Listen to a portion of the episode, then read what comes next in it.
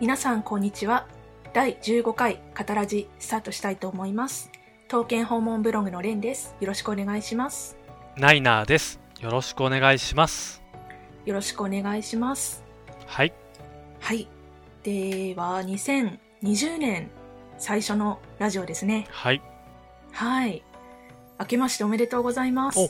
明けまして、おめでとうございます。おめでとうございます今年もどうぞよろしくお願いしますはい。カタラジオ今年もよろしくお願いします。頑張ろうはいはい。とというわけで、えーとまあ、いつも通り前回ですね第14回の振り返りからしていきたいと思います。はい。はい、えー、と前回はそう2019年からラジオを、まあ、スタートさせたのでその振り返りをしてみましたそうですね。1周年ですね。ですね。うん結構あの回ごとにいろいろなテーマを話していたんですよね。そうですね。うん。うん多岐にわたるというか、刀そのものへのフォーカスとか、うんまあ、なんでしょう。刀剣乱舞のコラボの話とか、そうですね。刀にまつわる部分をいろいろとお話しさせていただいた2019年ですね。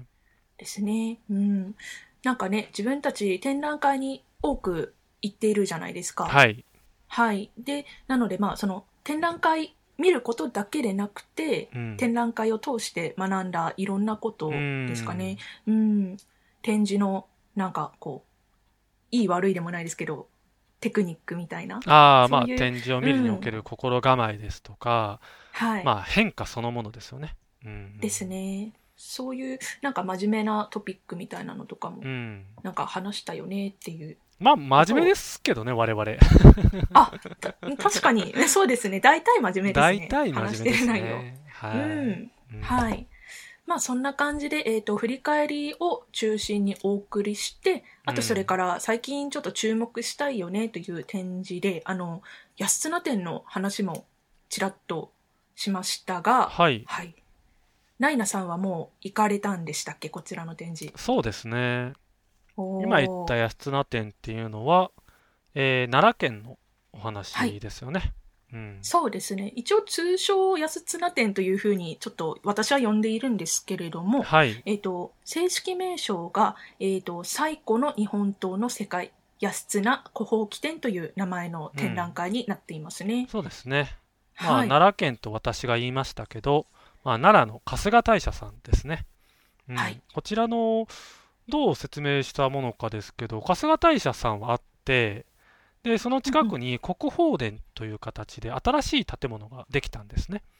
うんえー、これが多分23年経ってるのかなというぐらい新しくて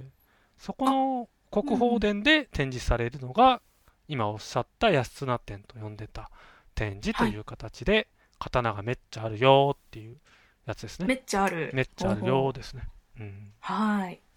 ですね。こちらが、えっ、と、スタートしたのが、えっ、と、去年の2019年の12月28日からですよね。そうですね年越しも実はできた、年越し展示もできたってやつですね、うんはい。あれですよね、その、本当年を越す瞬間に、うんあの、そこを開けていただいて、刀と一緒に過ごすことができるっていそううそうそ企うそ画うなんですようね。ん、そういう時間も用意してくださっていたみたいで基本的にはうん年中無休なのかな、うんほうほうほう。そっか。まあもちろん今はく。遅くまでやってるかと言われたら時間は決まってるはずなので確認した方がいいんですけど、ええうんいええああ。え、ちなみにその、年越しはされましたやー私はしてないですね私が行ったタイミングというのがはい12月の末で、あの、うんうんなんでしょうある意味こう初日を避けはい。かつさっき言った年越しのような311日を避けっていう時が空いてるんじゃないかなと思って行ったんですよねはい。まあ目論見みが外れて普通に人が多かったですねああ。ちょっっと私もその混雑具合というのがすごく気になっていたんですよ。あーといはいはいうのは、あの、はい、あの、まあ、展示される刀剣が、あの、刀が好きな人にとっては、こう結構うん見たいって思うんじゃないかなってそうですね、思っちゃって、まあ私の好みのせいかもわからないんですけれども、うんなので、まあ、混む混むだろうなって思ってたんですけどやっぱり混んでいた、めちゃくちゃ混みましたね、うえんー私だけの視点からまずお話しすると、はい私が行ったタイミングというのが開館時間が確か10時だったかな、うんうんそれに合わせて朝は混むというのは初日のお話で聞いてたんですね朝午前中、うん午前中は混むってことですよねなのはいはいでお昼ちょっと前ならいけるんじゃないかなと思って行ったら入り口に人がそんなに固まってなかったんですよ、なのであこれはいけるぞと思って入ったら実は中で列ができてたんですよねれへうえ、ん、これに気づかず、私の場合は40分から50分ほどちょっと並んだかなっていう感じですね。あなるほど、うんあちなみになんですけれども、はいあのなんと言いますかね展示順路の仕様というかうんうん展示ケースの並んでる感じ、はいはい動はい線とか、その辺とかってどうでしたそうですね、先ほど言った、その中で待つということがまさにそこのポイントになっていて、中で待つとは、まずチケットを購入する際の受付のテーブルが見える位置が入り口なんですね。はいで、その反対側に物販があるんで、その様子が伺えると。ところが国宝殿というのはもともと中に入って展示室に行くまでにはい何ていうんですかねもともと設置されてる展示風景を見せる作りがあるんですねなるほどほんと真っ暗な部屋があるんですけど私はなんですか今回の特別展がない時に行った時があるから大体わかるんですけどそういった道の部分のところが列ができていてで何か見るものがあるかって言われるとはい本当はあるんですけど、は本い当はって私が言ったのは前に国宝殿に来た時には常設があったんですね、はい、うん、ちょっとこうイルミネーションとか使いながら変わった演出をする入り口でして、へえそこが一応パネルというかなんか映像というかなんか今回の特別展ですよって案内はあるんですけどまあうんうん見てもすぐ終わっちゃうわけですよね、あ、うんそうなんですねなので入り口の切符買うと、はいあ券買うところ行った後に奥に行くと突き当たった箇所でチケットの受け渡しであじゃあこれ入れますってした後、先ほど言った暗いところの入り口に入ると、まあなかんか人が列できてるけどなかなか進まんなっていう感じあーなるほどでその角っこに要するに暗い道側から明るいところに開けるその途中の角っこに今は回い写しが一振りだけ、うん写真 OK って形で展示されてるんですよ、ああなるほど、うんまずそこで2 3はい0分かかりますね、ああそっか写真を撮るってなるとまたそこでちょっとね時間もそうですねちゃったりするから、そっかでもそこに到達するまでがうんそれくらいかかっちゃうんですね、2そうですね。で、 30その後がよく、うんなんだろう、インターネットとかで確認しても、なんですか、情報として流れてきてる箇所だと思うんですけど、はい、まあ、大きい太鼓ですよね。うんうんうんうんそこが刀剣男子パネルって形で、今回は、えーサンフリかな、コラボレーションをはいしているので、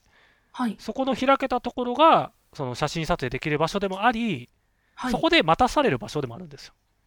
なるほど待機ブースそうです、そうです。の役割もあるようあなるん感ですじよなんですねうんうんなので、そこで待っていて、人数制限が私の場合かけられていたがために列ができていたと。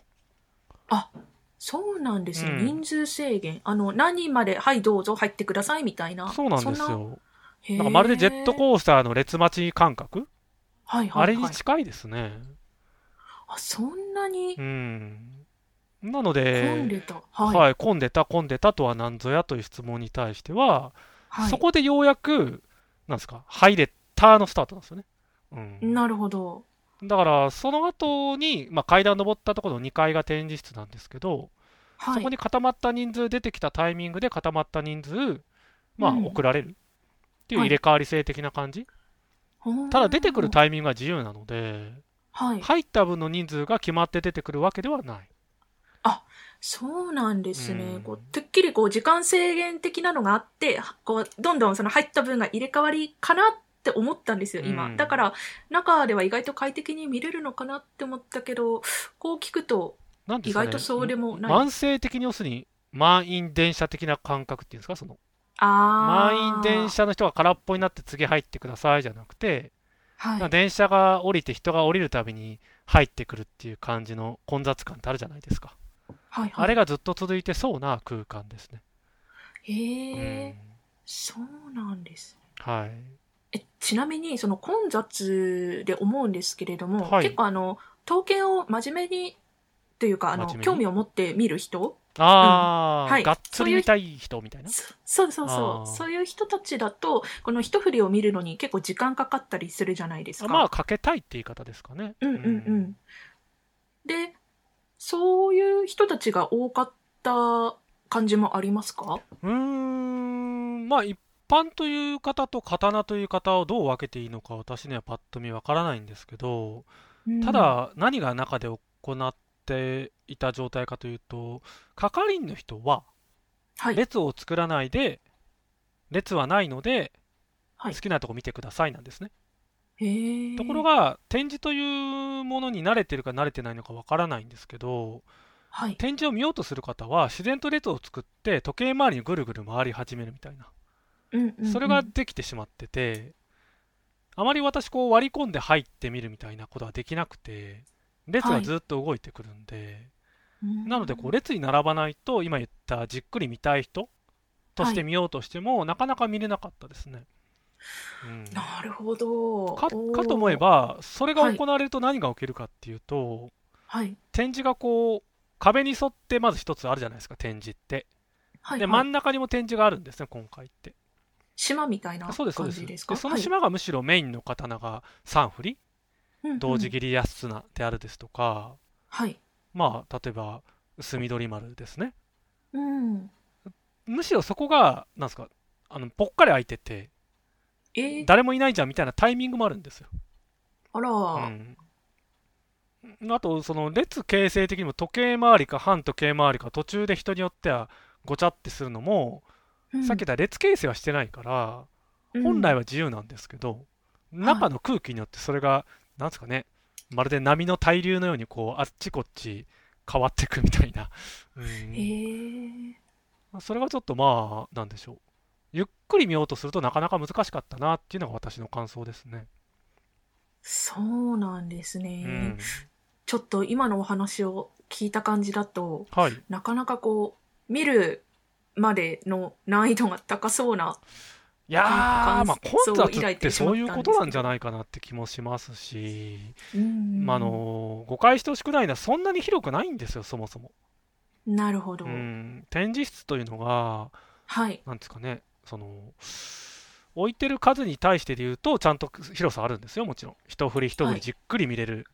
なんですかうん、等間隔。なはんいと。なくイメージ湧きますよね。ええうんええはあるんですよ。あるし、それだけの空間あるんですけど、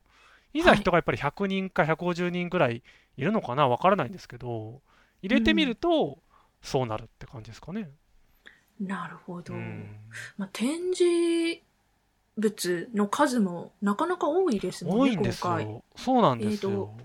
今、ちょっと目録を見ているんですけれども、はい。えっ、と、42番まで番号がありますね。はい。うんで、前期、通期がもちろんあるんですけど、確実に30振り未満は、刀はあるっていう状態ですね。はい。うんうーんそっか。じゃあ、まあそこまで広くないところに物もいっぱい、人もいっぱいでうん。ギュッとなってるそうです感じなんねで。すね。なんでしょう普段、なんだろう。はい。広くないといったことは誤解を生まなければいいなと思うんですけど普段行くような博物館とかのはそいの空間があるとするじゃないですか、ええそこがどれだけ見やすさがあろうが広さがあろうが人がとにかく入ってるって状態を想像していただけると、はい。まあなんですかねなかなか見るの難しいですよね、うんそれ確がかに中になんですかねあの時間としていてもずっとその状態なのでうんそれで皆さん列形成をなんとなくしてなんとなくぐるって回って出ていくって感じだったのかなっていうとこですかね。ほうほうほうほううんいやー、ちょっと、あれですね、その、はい、中の状況のことばっかり聞いてしまったんですけれども、。はいい、はい。まあ肝心なのは刀ですよね。そうですね。はい。どう、どうでしたどうでしたって言われると難しいですけどう、ん まあ見やすかったですよ。まず間違いなく。へえ。うん。だかあの、らしょう、はい、その定番であるしゃがむっはい。てことをしなくても地金がまずはっきり見えるんですね。あ、なるほど。角度とかライトの当たり方が見やすかっ見た。やすいですね。相当力が入ってますね。うんお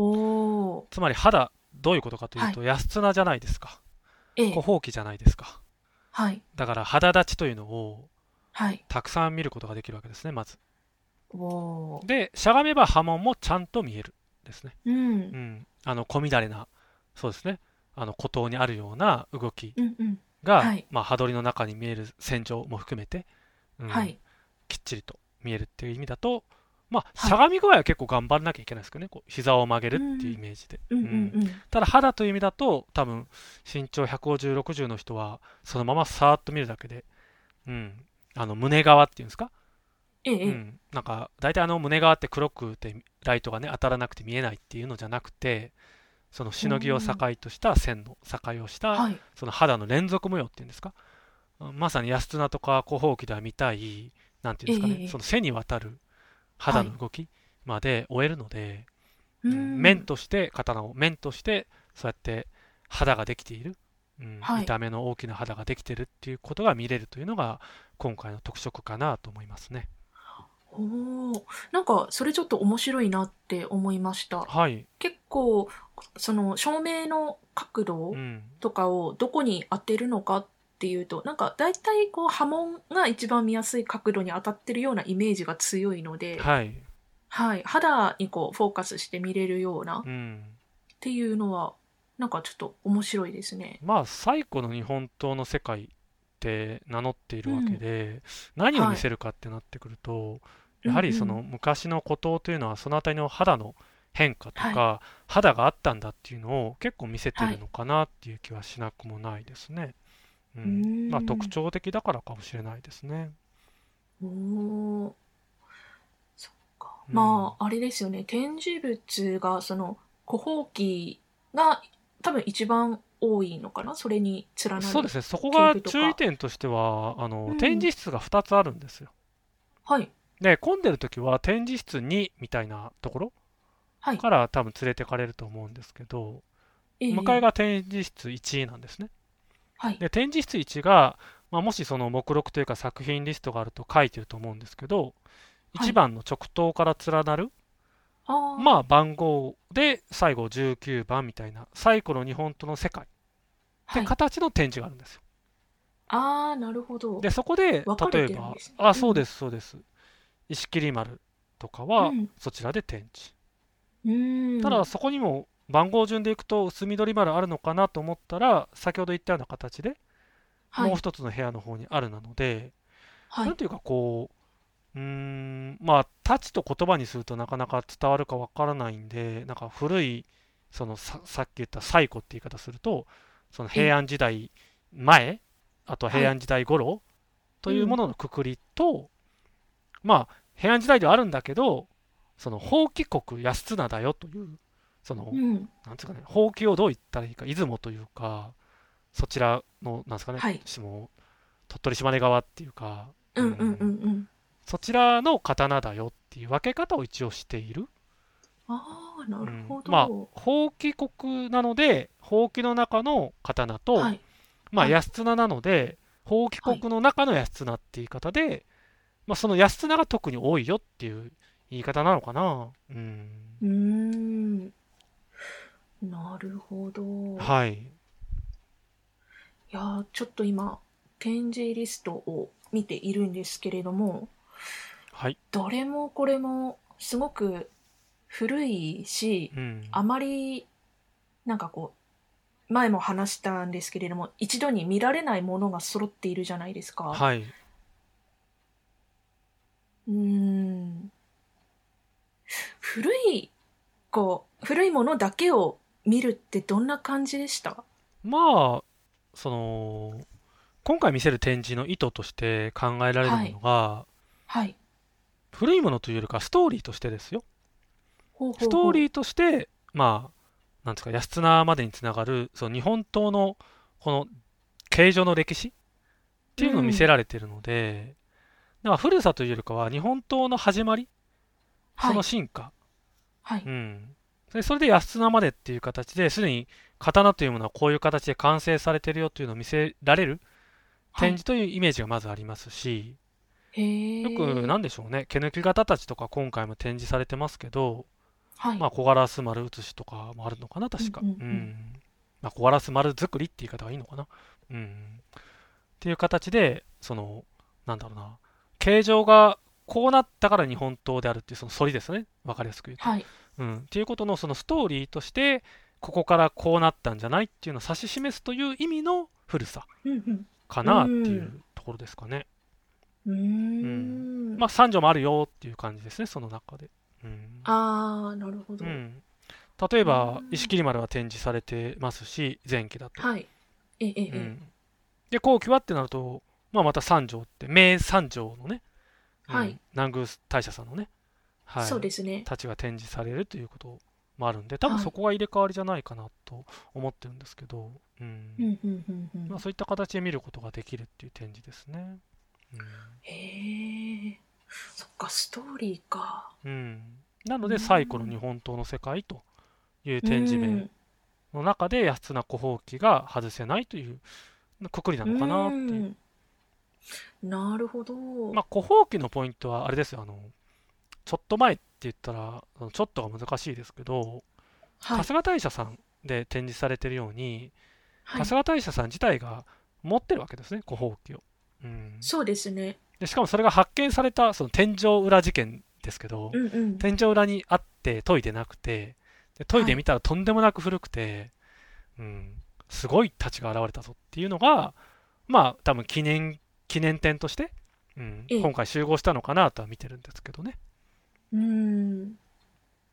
そっか、あれ、ちなみにそれって、はい目録で言うと何番の、目録で言うと刀になります春か日大社さんというその所蔵、はい先の部分だと思うので、春日大社とあるその所蔵の中の 38? 38ああそうですねこれかな重要美術品になってる形ですねはい。重要美術品になったのかなもしかして、うん、へえ。これ、が先ほど言ったはい展示室に一番初めに混んでる場合連れて行かれる部屋の真正面にまず置いてるんですよ、うん。うん、立ちこしらえとともにって形ですね、はい。うん、これはもう古いだろうと、うん、こしらえですら南北朝時代って書いてますから、まあはい相当由緒ありますよね古さでへ言うと。うえん。これがはい。いやだっ発見されて、た。はい。うん古さだけで言うともう、南北朝の刀あるっけっていうのを探さなきゃいけないぐらい、それより以前ですからね、刀がそもそも。南北朝の刀よりかは古い刀しかないんですよね。うんうんうん。あ、そうですねだか。ら相当すごい刀たちばかり並んでる。相当歴史のある刀。それも神社さん像だったりっていうことですよね。はい。相当すごいですよね春日大社さんをメインとしながらもその周辺のね、あの関西の地域っていうんですかねええなんか、こう、今普通に見ていたんですけれども、はいそう、今の聞いて思ったんですけれども、うん相当古いっていう、あの、平安時代のものがすごく多いじゃないですか。そうですねはい。えよく残ってますねって、ちょっと改めて思ってしまいました。そうですよねうん。まあ残ってるってこと自体が刀として奇跡だと思っていてでそれはがまあなんでしょうね数多くってわけではないんでしょうけど、はい。まあ、これだけ残ったのはそれぞれの所蔵先でやはり大事にされてきた、および、まあ、神社さんですよね今回特に多いのは、はうい。ん、例えば鬼切丸別名髭切りはい。これも名安綱として北の天満宮さんで保管されたものですし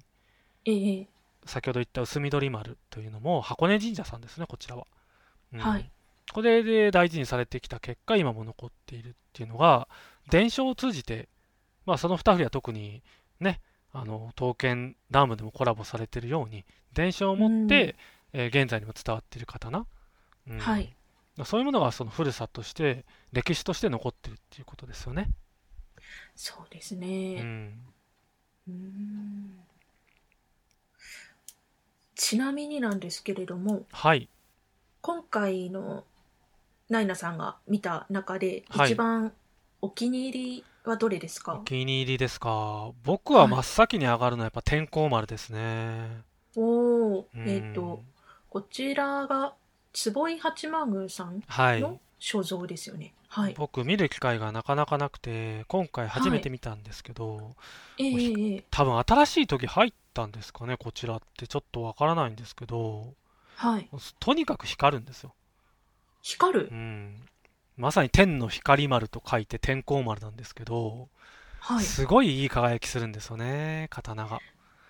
うんえ普通の刀と輝きが違うまあえ、反射がどうこうといかや、う反射だと思うんですけそういうど、のではなんていうあか、はい。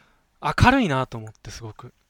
うんへえ。それ、が肌のなせる罪なのかわからないんですけど、はい、安綱って別に積んでるというよりか、立つって言い方をするじゃないですか。肌立つってい。そうですね。で実際うん今回安綱を見ると、肌立つがいろいろ確認できるのかなと思ったらなんええかこうなんですかいろいろあるんですよね結局安綱といっても、ほう、うん安綱だねって言いたい箇所ってなかなか難しいぐらいはい。例えば天候丸の隣が鬼切り丸だったんですけど、はい。なんか同じ素材で作ったんじゃないか説もあるような展示の仕方で並べてるんですがええええ。やっぱり反り方が全然違うとか、うん、あー時代もなんか推測なのでどこまで近いのかもやっぱりわからないし、はい。あくまで共通点が安綱という名だけなんですよねあの特徴的あなら書き方のね、ううんうんんうん。うーん。だから天候丸見た時はなんていうか僕の中に肌立ちというイメージが全くなくてまあ肌立ちなんですよ一応言うと、うんはい。なんですけどあーすごい輝いて見えるみたいな肌の美しさに目を奪われるみたいな、うんうんうんうん。まあなんていうんですかねあのじっくり見たらきっと肌立ちのそのねなんか、ええまあ、あのタイプで木目大きな木目とか混じってたりしますので、はうい。んそっちに気が取られるんじゃなくて他だとそういう展示の見方をしたんですよいい肌の立ち方してるなっていうその安田とか小ホークの肌立ち好きなので、うんはいけど天候丸見た時だけあーって光る輝いているみたいなうーんそういう印象。がまあ一押しかな天候丸が、うん、おーなるほど。え、ちなみに、あの、鉄の色ってどうでしたなんかう黒みというんう言い方ですよね、あ、ですね。結構、まあ、小ほうきものってあんまり明るいイメージはないかなって個人的には思うんですけれどもう。ん、難しいのがこれだけ並べると、要するに黒みの方が多分多いはずなんですよ統計的に見て。ええそうすると、やっぱ比べるものは横に見ても同じだと、なかなかそこに意識が向かないですね。ああ、なるほうど。んなので、三条とか石切り丸、はいうんまあ、三条って例えば吉家作とかもあるんですけど、今回、はいちなみに刀置きの展示だったかな、ちょっと展示の置き方もおー見ると面白いと思うんですけど、はい。まあ、そういうことをじっくり見てから見に行くと、まあやっぱりその、なんでしょう、先ほど言った明るさという意味では、ええ石切り丸なんかね、罪が素晴らしいですからね、肌の。うんはいはい。そういうことを見てからだとまた印象変わるのかなとは思いますね。ううーんん、なるほど。うんちょっとそれ見るときの参考にしたいですね。そうですね、そういった意味ではうん薄緑丸ですか、はい。こちらえは比較としてはすごく、なんでしょう、安綱との違いっていうのは見やすかったかなと思うので、え、おーなんか強風なイメージがすごく強いですけど、うんうんあ、じゃあ、そうですよね。あの、強風なのと安綱のって全然違いますもんね。そうですね。なのうで、んそうすると、展示室が離れてないという意味だと、まあ、はい薄緑丸は通期だったかな、確か。えーとそうですね。そうです好ね。きですね。なのでそちら、らを見て安綱とか、あと鬼切り丸ことひげ切りの場所も近いので、ええまあそちらにこう行ったり来たりしながらは見い。ると、その先ほど質問されたその肌の感じの比較はしやすいのかなと思いますね。うーん。おーいやーまだ行ってないんですけど、ちょっとね、ますます楽しみになってきました。そうですね肌立ちはがい間違いなく分かる展示なんで、うんまあ薄緑丸も肌立ち肌摘みかっていうと多分肌立ち側だと思うんですけどそういうのなんかはい雰囲気とか、先ほど言われた明るさの比較って意味だと、まあすごく見やすいのかなというふうに思いますね。うーん。そっか時間あるかなあの、もう一個ちょっと気になるんですけれども、あの、はい東京国立博物館所蔵のあの、同時切り安綱があー今回も展示されるじゃないですか。メインのむしろはいはいそう。で、まあ、東京国立博物館で何回か見たことあるので、はいその見え方の違いだとか、うんあと、同時切りは写りがすごく立っているけども、はい他の安綱ってどうだったんだろうとかってのも気になるんですけど、時間だ大丈夫かし らあ全然いいんじゃないですか、いけるかな、うんはい。まあ、同時切りはまずポイントとすべき点は他と違って、え壁えを背にしてないので後ろから見えるんですねうん。光はもちろん当てるのは難しいんですけど、まあ厚みがまず確認できるというのが一番大きくてはい。で思ったよりその薄さ厚みを確認できるのと、そのなんていうんですかね専門用語的になっちゃうんですけどはばき側が見れるということはもともとの厚みがわかるということじゃないですか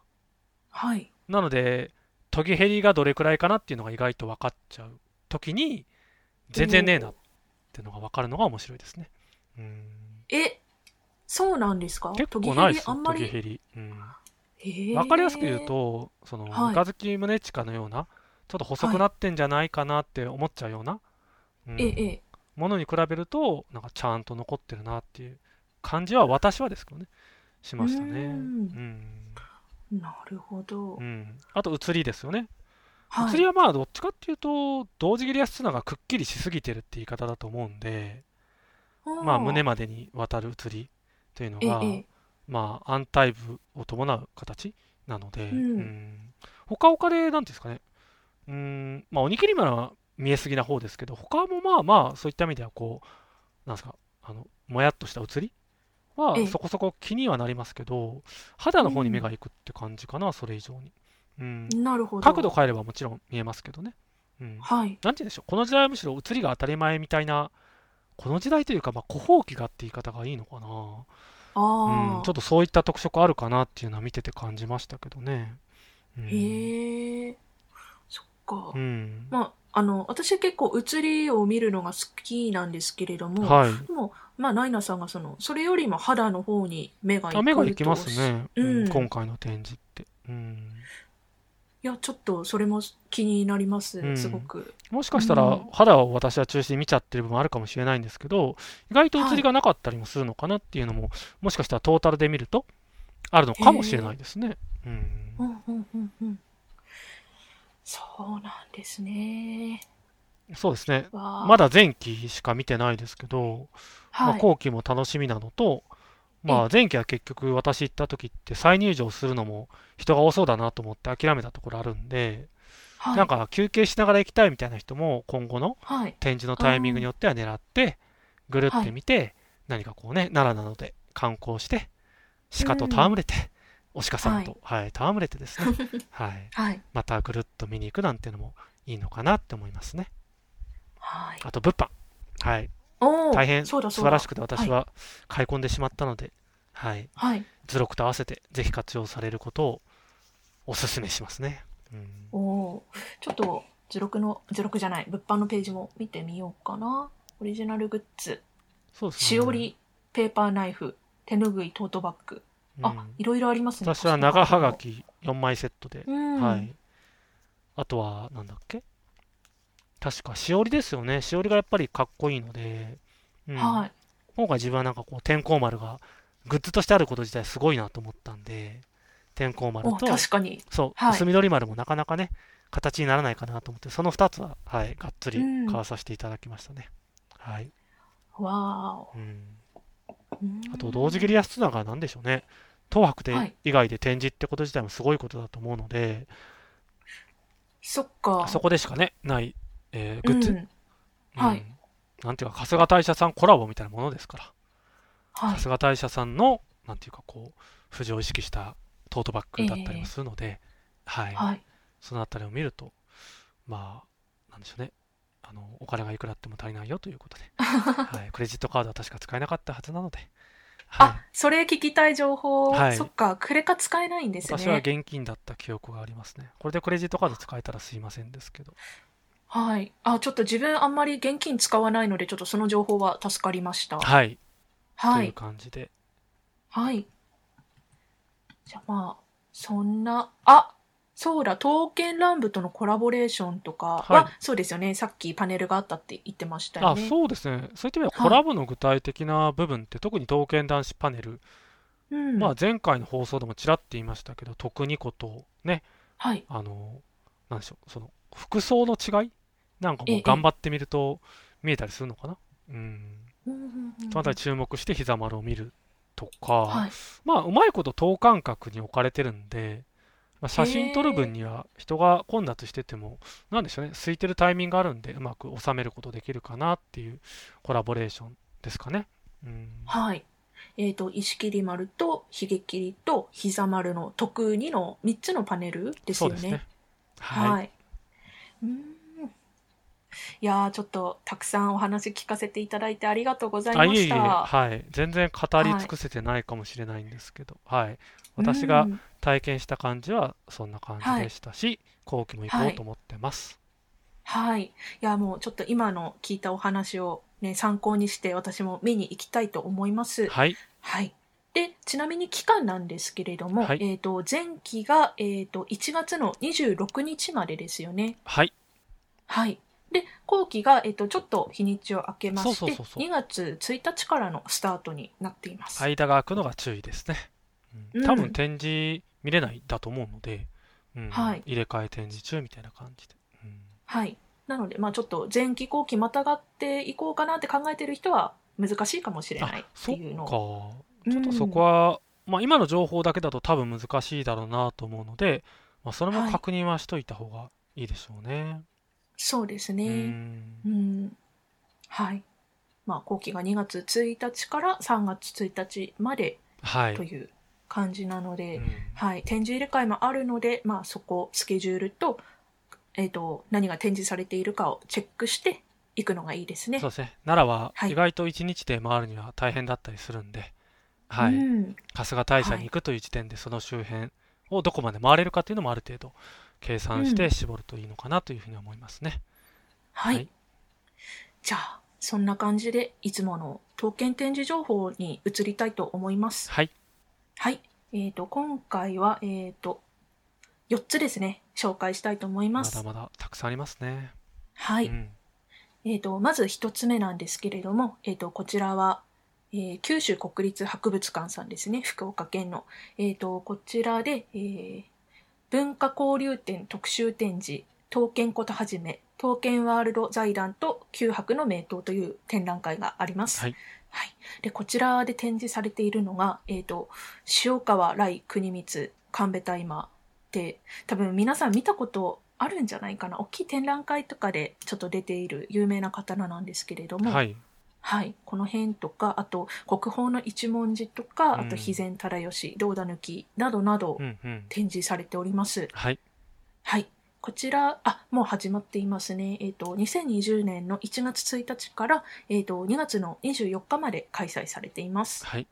はい。で、えっ、と、注目なんですけれども、全作品撮影 OK とのことなので、うん。はい。ぜひぜひ行ってみてください。はい。はい。であと、もう一件福岡でですね、こちら毎年恒例で皆さんご存知かと思いますが、へし切り長谷部の展示があります。はいえっ、と、福岡市博物館さんで、えー2020年の1月5日から2月の2日まで展示されております。はい。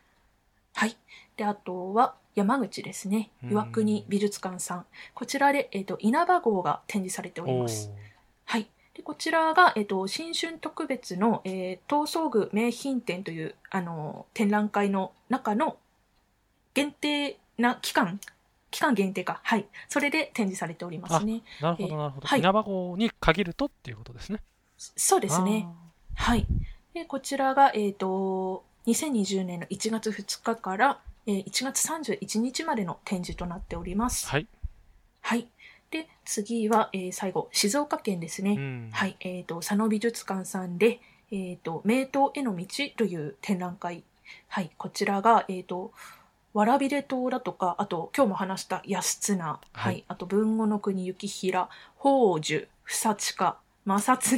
などなど、あの、結構古い刀剣がていっぱい展示されているうん展覧会になっておりまして、あと、多分、刀剣乱舞が好きな方が注目したい、あの、信濃東四郎、えっと、山形の治療博物館さんから、今回は静岡に来ているんですけれども、ははい、い。信濃東四郎とか、あと、トンボ切り、うんあと、松井号も展示されておりま熱すい。号いいですね。はい。そうですね。で、こちらが2020年の1月7日から、えー2月16日まで開催されていまして、東京乱舞のコラボレーションもあります。はい。はい。そんな感じですね。そうですね。以上、えっ、と、はい、刀剣展示情報でした。佐野美術館だと三島なので、は三い。島さんのエリアというのは散歩にすごく最適なのでコラボレーションという形で歩くのは楽しいと思いますし、まあ、はいこんなコラボあったよっていうのは、この放送でも第2回ぐらいだったかな。うん。ああ、そのあたりおそうで話しすさね、せていただいたので、参考にしていただければと思います。はい。お願いします。うーん。いっぱい語りましたね、今回も。そうですね。相変わらず、はたくさん語ることがありすぎて、あっという間に時間が経つなって気しますね、今年も。うん。今年も。はいいうーん。ちょっと私はね、今回結構一方的に聞いてる感じ、あと質問させていただいたりとかだったんですけれども、はい。私は近々、えっと、塩釜神社さん、塩釜やっている神社さん。はい。はい。えっと、国金店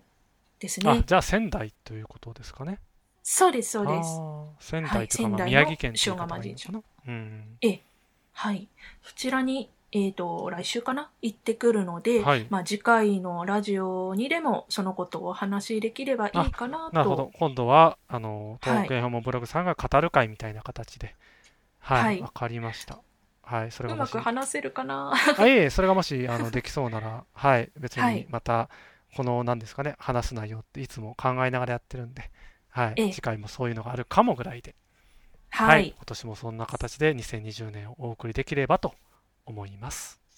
思います。はい。では、そんな感じで、えっ、と、第15回、カタラジでした。ありがとうございました。ありがとうございました。次回もよろしくお願いします。